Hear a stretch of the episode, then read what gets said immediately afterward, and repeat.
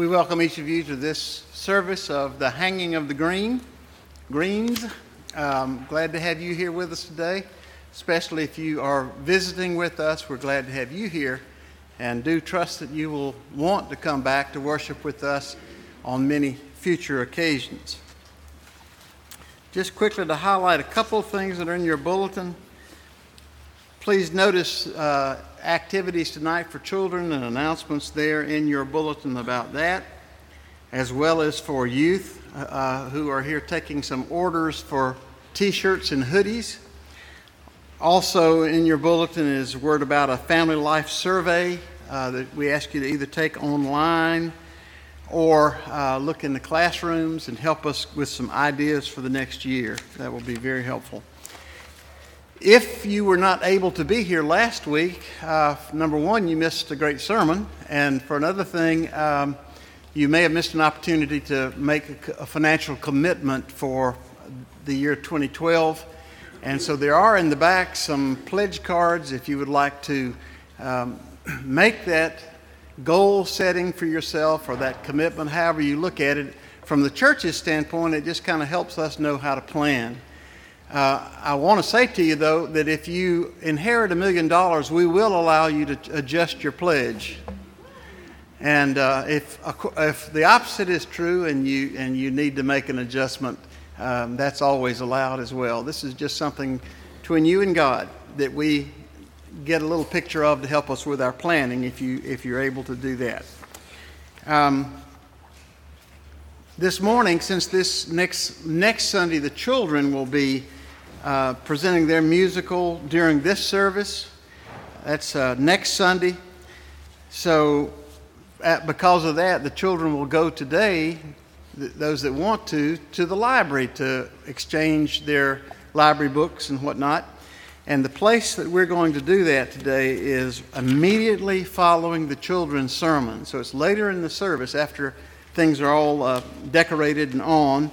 But right after the children's sermon, uh, Beverly Davis will be leading the children up to the library. So wanted to make that uh, make you aware of that.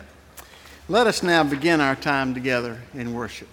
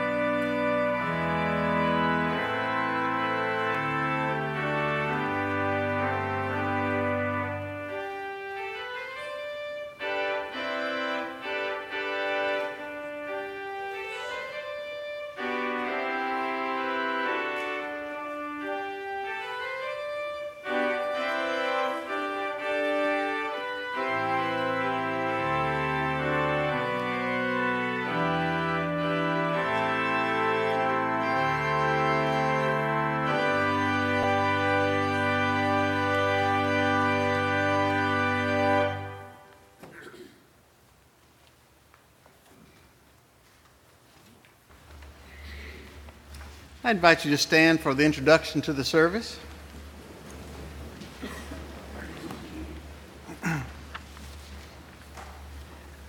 How shall we prepare this house for the coming of the King?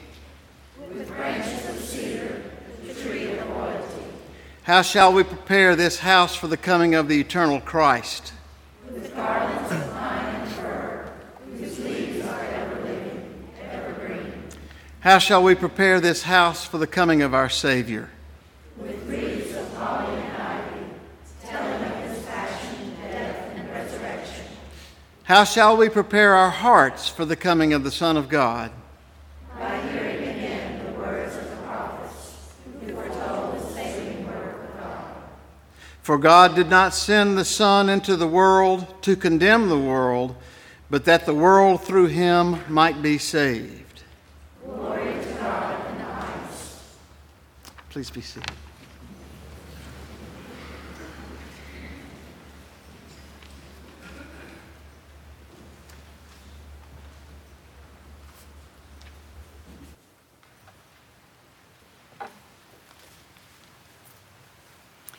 Jeremiah 23, verses 5 and 6 God will send a righteous king.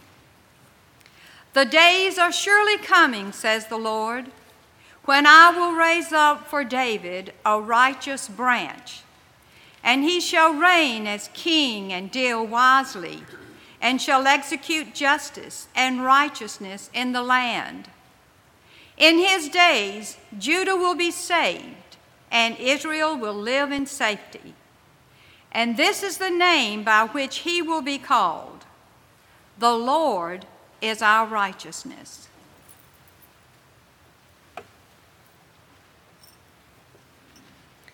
In ancient times, the cedar was revered as the tree of royalty. It also signified immortality and was used for, purification. We place the cedar branch as a sign of Christ who reigns as king forever, and whose coming in justice and righteousness will purify our hearts. Música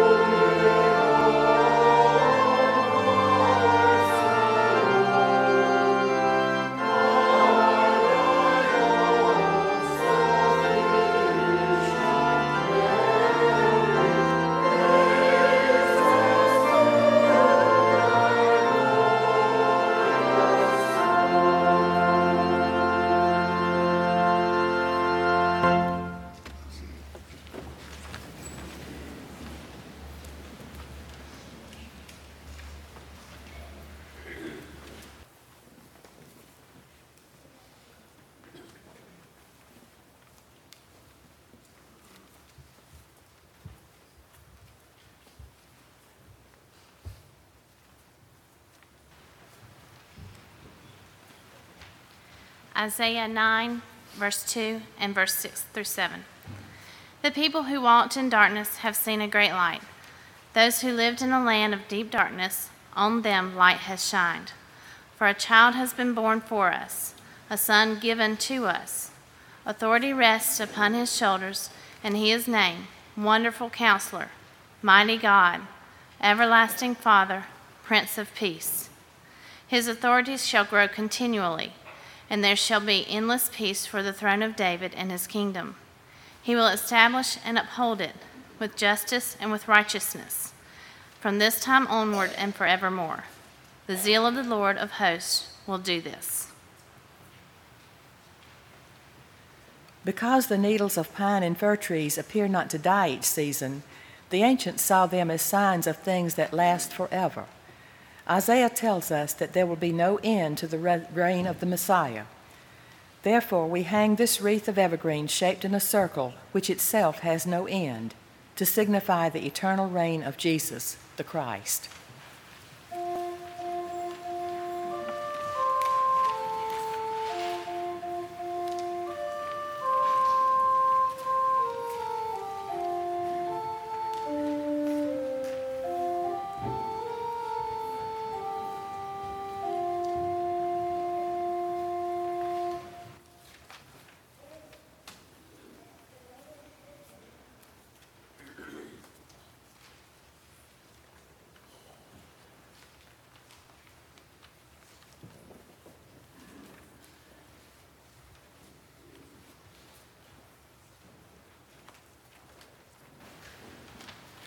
Fourth servant song, Isaiah 53, 1 through 6. Who has believed what we have heard, and to whom has the arm of the Lord been revealed? For he grew up before him like a young plant, and like a root out of dry ground. He had no form or majesty that we should look at him, nothing in his appearance that we should desire him. He was despised and rejected by others, a man of suffering and acquainted with infirmity. And as one from whom others hide their faces, he was despised, and we held him of no account.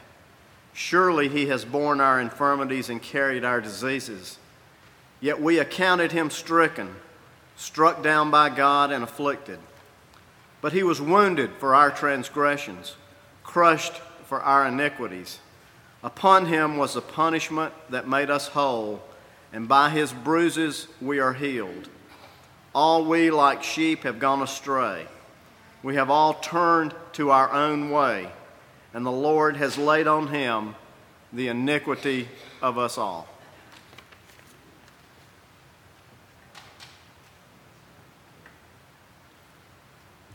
For Christians, the Isaiah passage reflects the sufferings of Jesus who saved us from our sins by his death on the cross and by his resurrection from the dead.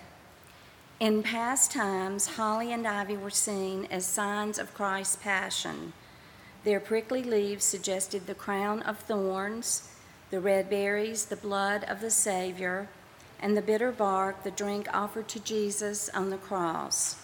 As we place the holly and ivy let us rejoice in the coming of Jesus, our Savior.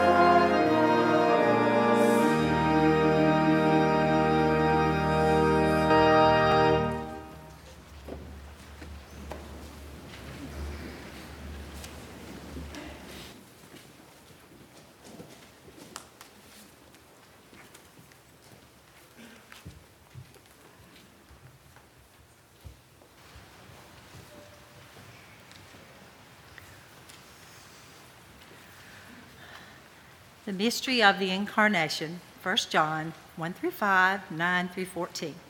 In the beginning was the Word, and the Word was with God, and the Word was God. He was in the beginning with God. All things came into being through him, and without him not one thing came into being. What has come into being in him was life, and the life was the light of all people. The light shines in the darkness, and the darkness did not overcome it. The true light, which enlightens everyone, was coming into the world. He was in the world, and the world came into being through him. Yet the world did not know him. He came to what was his own, and his own people did not accept him. But to all who received him, who believed in his name, he gave power, and to become children of God, who were born not of blood, or the will of the flesh, or of the will of, the ma- of man, but of God. And the Word became flesh and lived among us, and we have seen his glory, and glory as of a Father's only Son, full of grace and truth. As we prepare for the coming of Jesus, the light of the world, we light the Chrismon tree. During this Advent, wherever you see a lighted Christmas tree, let it call to mind the one who brings the light to our darkness, healing our brokenness, and peace to all who receive him. Holy Lord, we come with joy to celebrate the birth of your Son, who rescued us from the darkness of sin. By making the cross a tree of life and light, may this tree, arrayed in splendor, remind us of the life giving cross of Christ, that we may rejoice in the new life that shines in our hearts. We ask this through Jesus Christ our Lord. Amen.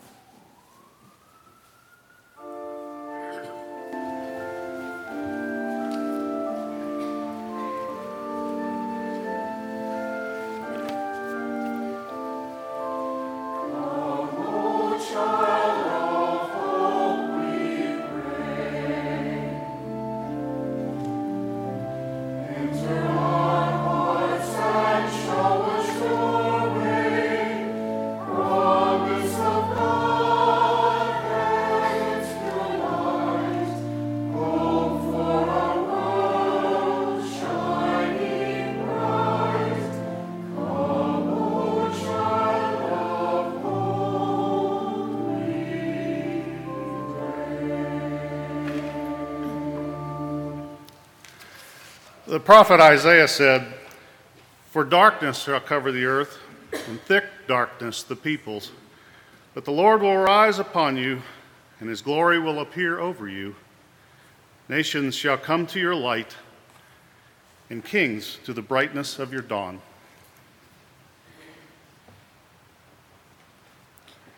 We light this candle as a symbol of Christ our hope.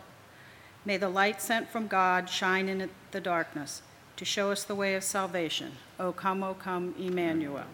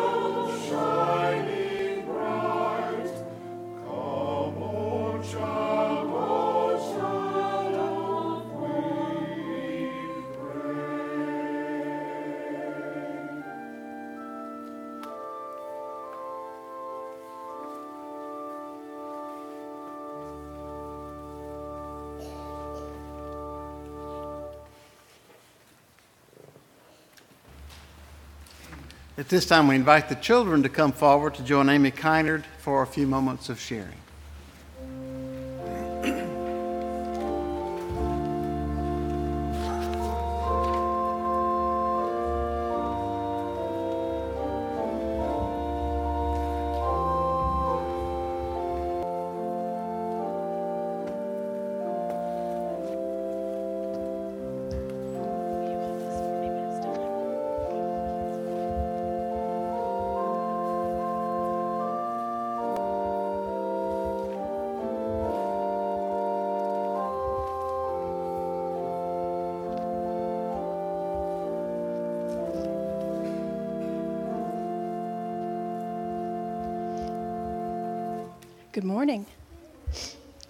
Is my favorite time of the year. This is the first Sunday of Advent. Do you know what the word Advent means? Anybody know? Yes. It's part of Christmas, yes. Advent comes from two Latin words that mean to come. So we are getting ready, we are preparing for the coming of the baby Jesus. And if you think about the word adventure, that comes from the same thing. When you go on an adventure, you're getting ready to come and do something wonderful, aren't you? This morning, when I was trying to get this ready, I was hoping it would be an adventure, and it might be. Um, the scripture that I want to read this morning is Mark 13, verses 35 through 37. It says, Keep a sharp lookout, for you do not know when I will come at evening, at midnight, early dawn, or late daybreak. Do not let me find you sleeping. Watch for my return. This is my message to you and to everyone else. Well, now, if you're going to be watching for something, can you be sleeping? No, you can't be sleeping. Well, how do you wake up? What do you do at your house to wake up? You wake yourself up. What do you do? An alarm clock. Anybody else?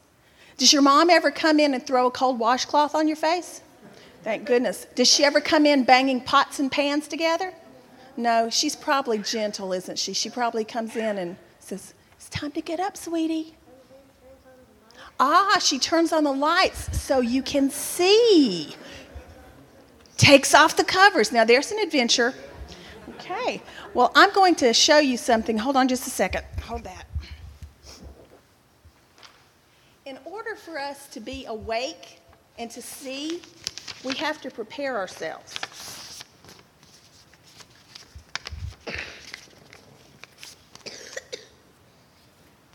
And we can prepare ourselves with the alarm clock. We could prepare ourselves with the pots and pans. We could prepare ourselves with mom turning on the light. But the biggest thing is that God wants us to be ready. He wants to prepare us. And He wants us to be awake. So, right now, these eyes are doing what? Are they awake? They're sleeping exactly. We have to be awake.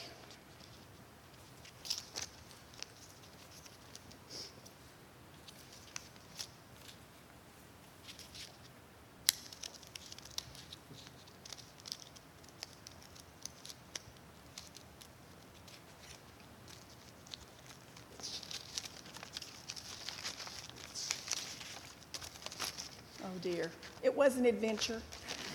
Okay, well, pretend with me if you will. These are droopy eyes. Look, they have bags under them. God wants us to be awake. There was supposed to be a big hole here. Folding doesn't always work. But this one did. This was my practice one. Now they're asleep. Now they're awake. Yay! God wants us to be awake for his adventures, and he wants us to watch during this Advent to get ready for the coming of Christ, for the baby Jesus. Let's say a prayer, please. Dear Heavenly Father, thank you for our adventures that you give us every day, and thank you for this Advent that we are going to experience. Most of all, help us to be awake and ready so that we can see you and, and your Son, Jesus. In Jesus' name we pray. Amen. Thank you.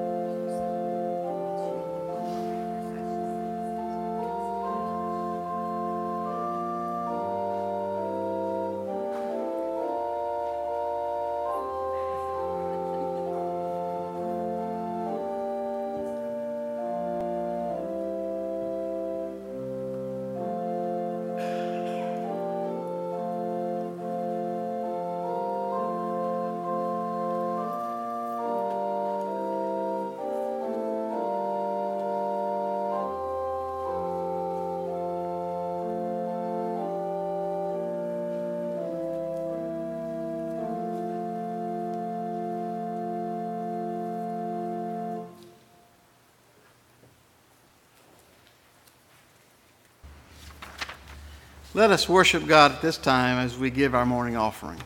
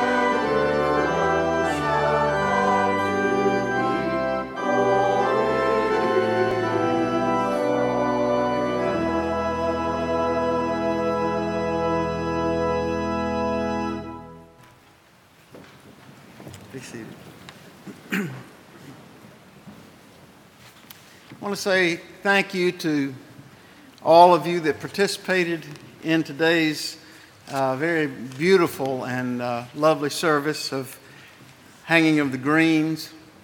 And I want to say a special thanks to Mary Lee, our chairperson of worship, who had the responsibility of getting the tree up and decorated and lining all this up so that I wouldn't have to and mess it up. That's basically what she does. And this is the third year of her captivity, she says. And I was hoping she would keep this job until Sarah Catherine grew up and could take over. But anyway, we appreciate uh, all the hard work and, and all that you have done to make this place beautiful, and it will continue to be beautiful throughout this month. And I know you enjoy that and appreciate that as much as, as, much as I do. from Mark's Gospel, chapter 13, verses 24 through 37. Here now, our scriptural lesson for today. But in those days, Jesus is speaking and says, Following that distress, the sun will be darkened and the moon will not give its light. The stars will fall from the sky and the heavenly bodies will be shaken. At that time, men will see the Son of Man coming in clouds with great power and glory, and he will send his angels and gather his elect from the four winds, from the ends of the earth to the ends of the heavens. Now learn this lesson from the fig tree. As soon as its twigs get tender and its leaves come out, you know that summer is near. Even so, when you see these things happening, you know that, the, that it is near right at the door. I tell you the truth, this generation will certainly not pass away until all these things have happened. Heaven and earth will pass away, but my, ber- my words will never pass away. No one knows about that day or hour, not even the angels of heaven, nor the Son, but only the Father. Be on guard, be alert. You do not know when that time will come. It is like a man going away. He leaves his house and puts his servants in charge, each with his assigned task, and he tells the one at the door to keep watch. Therefore, keep watch, because you do not know when the owner of the house will come back, whether in the evening or at midnight or dawn, when the rooster crows. If he comes suddenly, do not let him find you sleeping. I say to you, what I say to you, I say to everyone watch. Here ends the lesson. it is such a joyful experience to be the father of two grown children who still like to call home from time to time to talk with their parents on the phone for some wise counsel and advice. I just can't figure out why our phone conversations usually end with them saying, I think I'd better talk with mom about this. Just the other day, Hillary called. And I knew as I heard Hillary and Penny talking that I had some words of wisdom that could shed light on her concern, offering her some words of encouragement. But when I took the phone and made my suggestion, she said, Daddy, that's not what I needed to hear right now. Put mama back on the phone. My good news was not understood by her to be uh, good news, it seemed to be bad news. Usually, when we hear Jesus' words about his second coming, about events that will happen that lead up to that event, we don't realize that he really is offering us words of encouragement. It sounds more like scary news, doesn't it? It is as if we are children who wake up in the night with a nightmare, and Jesus comes to tell us a story about he's defeated, how he has defeated that monster that lives under our bed. And that's supposed to help us get back to sleep? Lord, that's not what I needed to hear right now. Mark was the first of the four Gospels to be written down some 30 years after Jesus' crucifixion and resurrection. Written down at about the same time that the Jews rebelled against the Romans and started a short war that led to their total defeat. The destruction of their temple in Jerusalem and their ba- uh, banishment from the Holy Land that lasted about 1900 years. Because of the close association between Christians and Jews, this also encouraged the persecution of Christians that had already started and lasted for several more hundred years. Jesus had known what the outcome of that war would be. Certainly, it didn't take a rocket scientist to figure out what would happen to any small group that attacked the mighty Roman army. Mark recorded Jesus' words during those very dark days to encourage Christians not to participate in that war, nor to expect that war to result, to result in the coming of God's kingdom to earth. That's not how my kingdom is going to come, Jesus said. Instead, at the darkest of hours, even if the days are like Isaiah wrote about, when the sun and the moon turn dark and the stars fall out of the sky, even then look up and have hope. Because God will send his king back someday, and he will gather up his people from all over the earth and even heaven.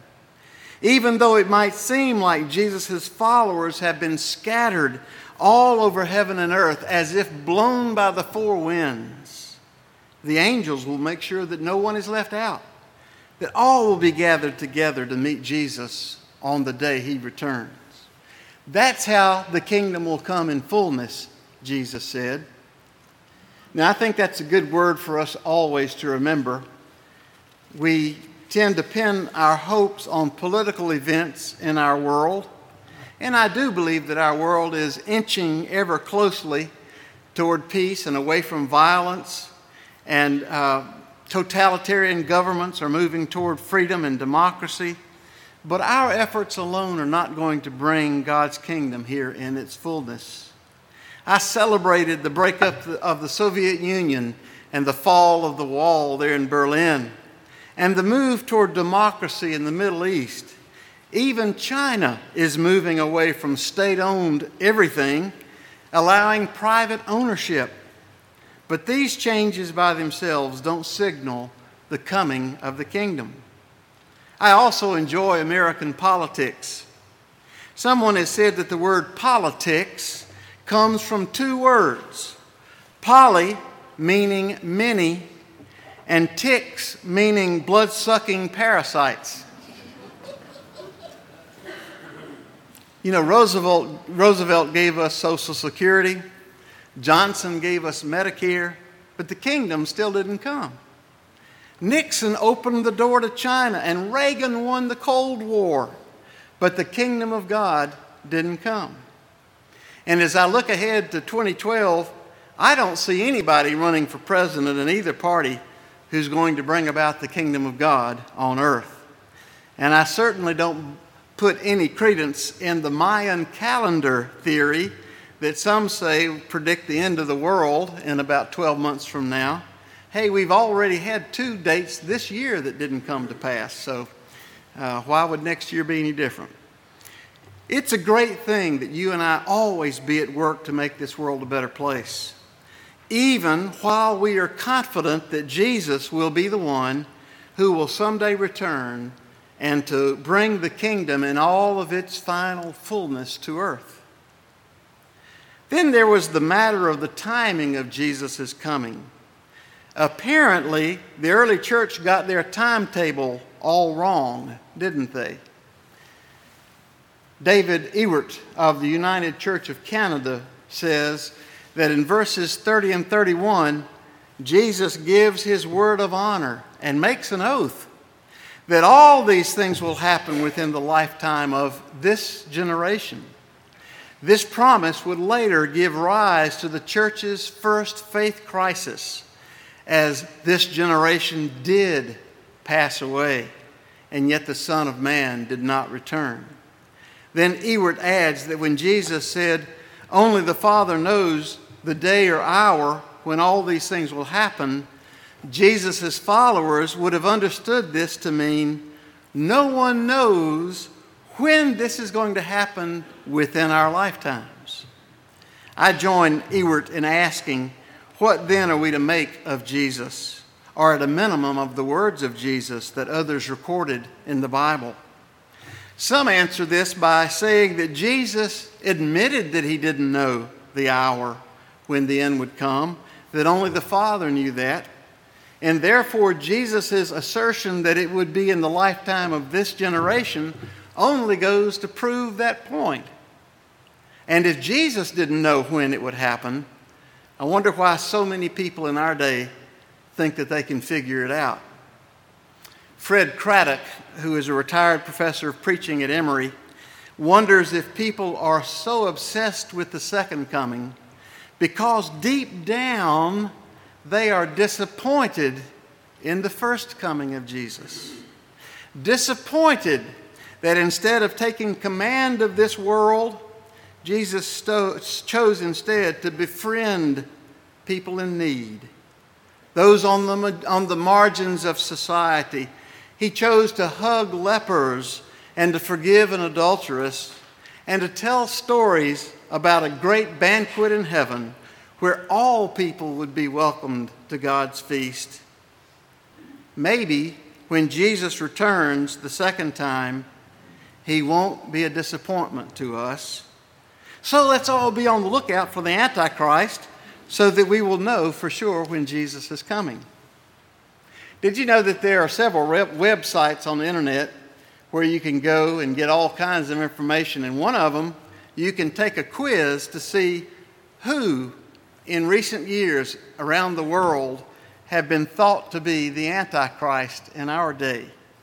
Some were absolutely sure that it was going to be Mikhail Gorbachev because he had that strange marking on his forehead that kept getting bigger and bigger as he conquered more land, you know.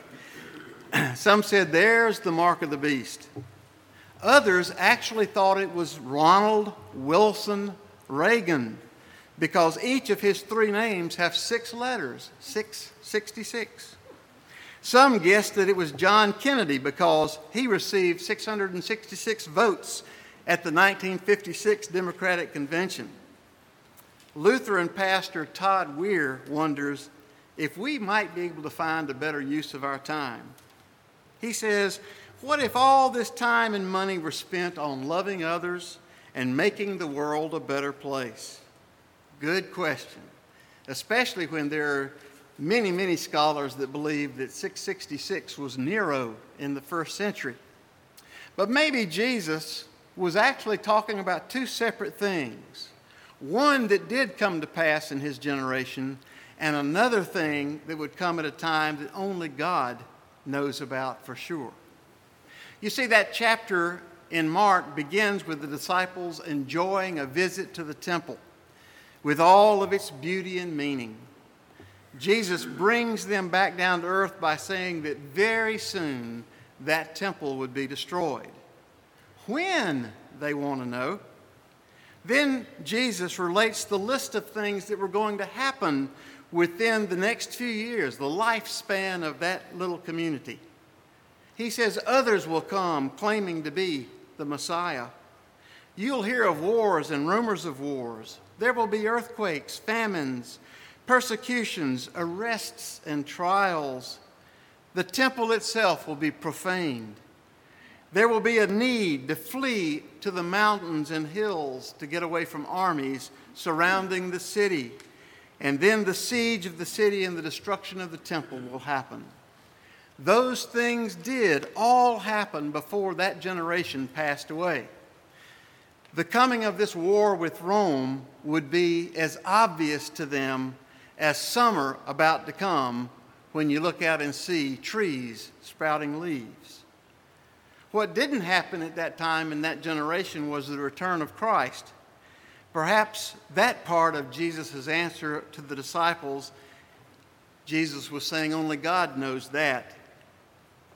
The exact time of the end is God's business. Jesus ends this conversation with his disciples by telling them a story about a man who went on a journey, leaving his servants in charge of the household. One servant was given the specific job of watching the door, but they were all told to be on guard, to be watching for the master's return. And then Jesus said, What I say to you, I say to everyone, watch. Other translations say, keep awake or be alert. These words have also been used to scare people, as some people wonder what's going to happen if I don't stay awake, if I don't keep that constant vigil going for Christ's return. Again, I think that Jesus intended his words to be words of encouragement and comfort. Keeping awake, awake and being alert spiritually means to live in a state of awareness that Christ is already here with you now. And you can live as if the final coming of Jesus has happened already, as you live in the kingdom of God now. God's kingdom is already here in our hearts now, Jesus said one time, and we can live as if Jesus has already returned. The servants of the traveling master were to live in that awareness that although their master was physically absent from them, he was still very much with them. Their needs were provided for every day. They had things to do that he gave them their assignments to do every day. They were to live as if the master had already returned, as if he was already back. Being awake is to be aware that we're always in God's presence and that we view our lives through the eyes of God, full of hope and possibilities as we grow through our times of suffering to become whole human beings. We can live in God's presence now. We can live in the kingdom of God now. Sometimes I think we human beings need something to wake us up to the place that we take inventory of our lives and suddenly come to realize what really is important to us and things that aren't so important that we've allowed to cloud our days and, cl- and uh, uh, clutter our path. People enjoy asking one another, hey, what would you do if you learned that you had just one day left to live? Singer Tim McGraw wrote and sang a song called Live Like You Were Dying, and you've probably heard that, about a man who was diagnosed with terminal cancer when he was in his early 40s. Staring death in the face made him make some decisions about how he was going to live the rest of his life. And as a result, he said, I went skydiving and Rocky Mountain climbing, and I loved deeper and I spoke sweeter. And I gave forgiveness I had been denying. I was finally the husband that most of the time I wasn't. I became a friend a friend would like to have. I finally read the good book. And I took a good, long, hard look at what I would do if I could do it all again. Someday, he says, I hope you get to live Hope you get the chance to live like you're dying. In saying, watch, Jesus is saying, go ahead and do those things that you want to do, that you would do if you knew your days were short, if you knew you were dying. Live in God's kingdom now and watch in hope for that day when the King is coming. Amen.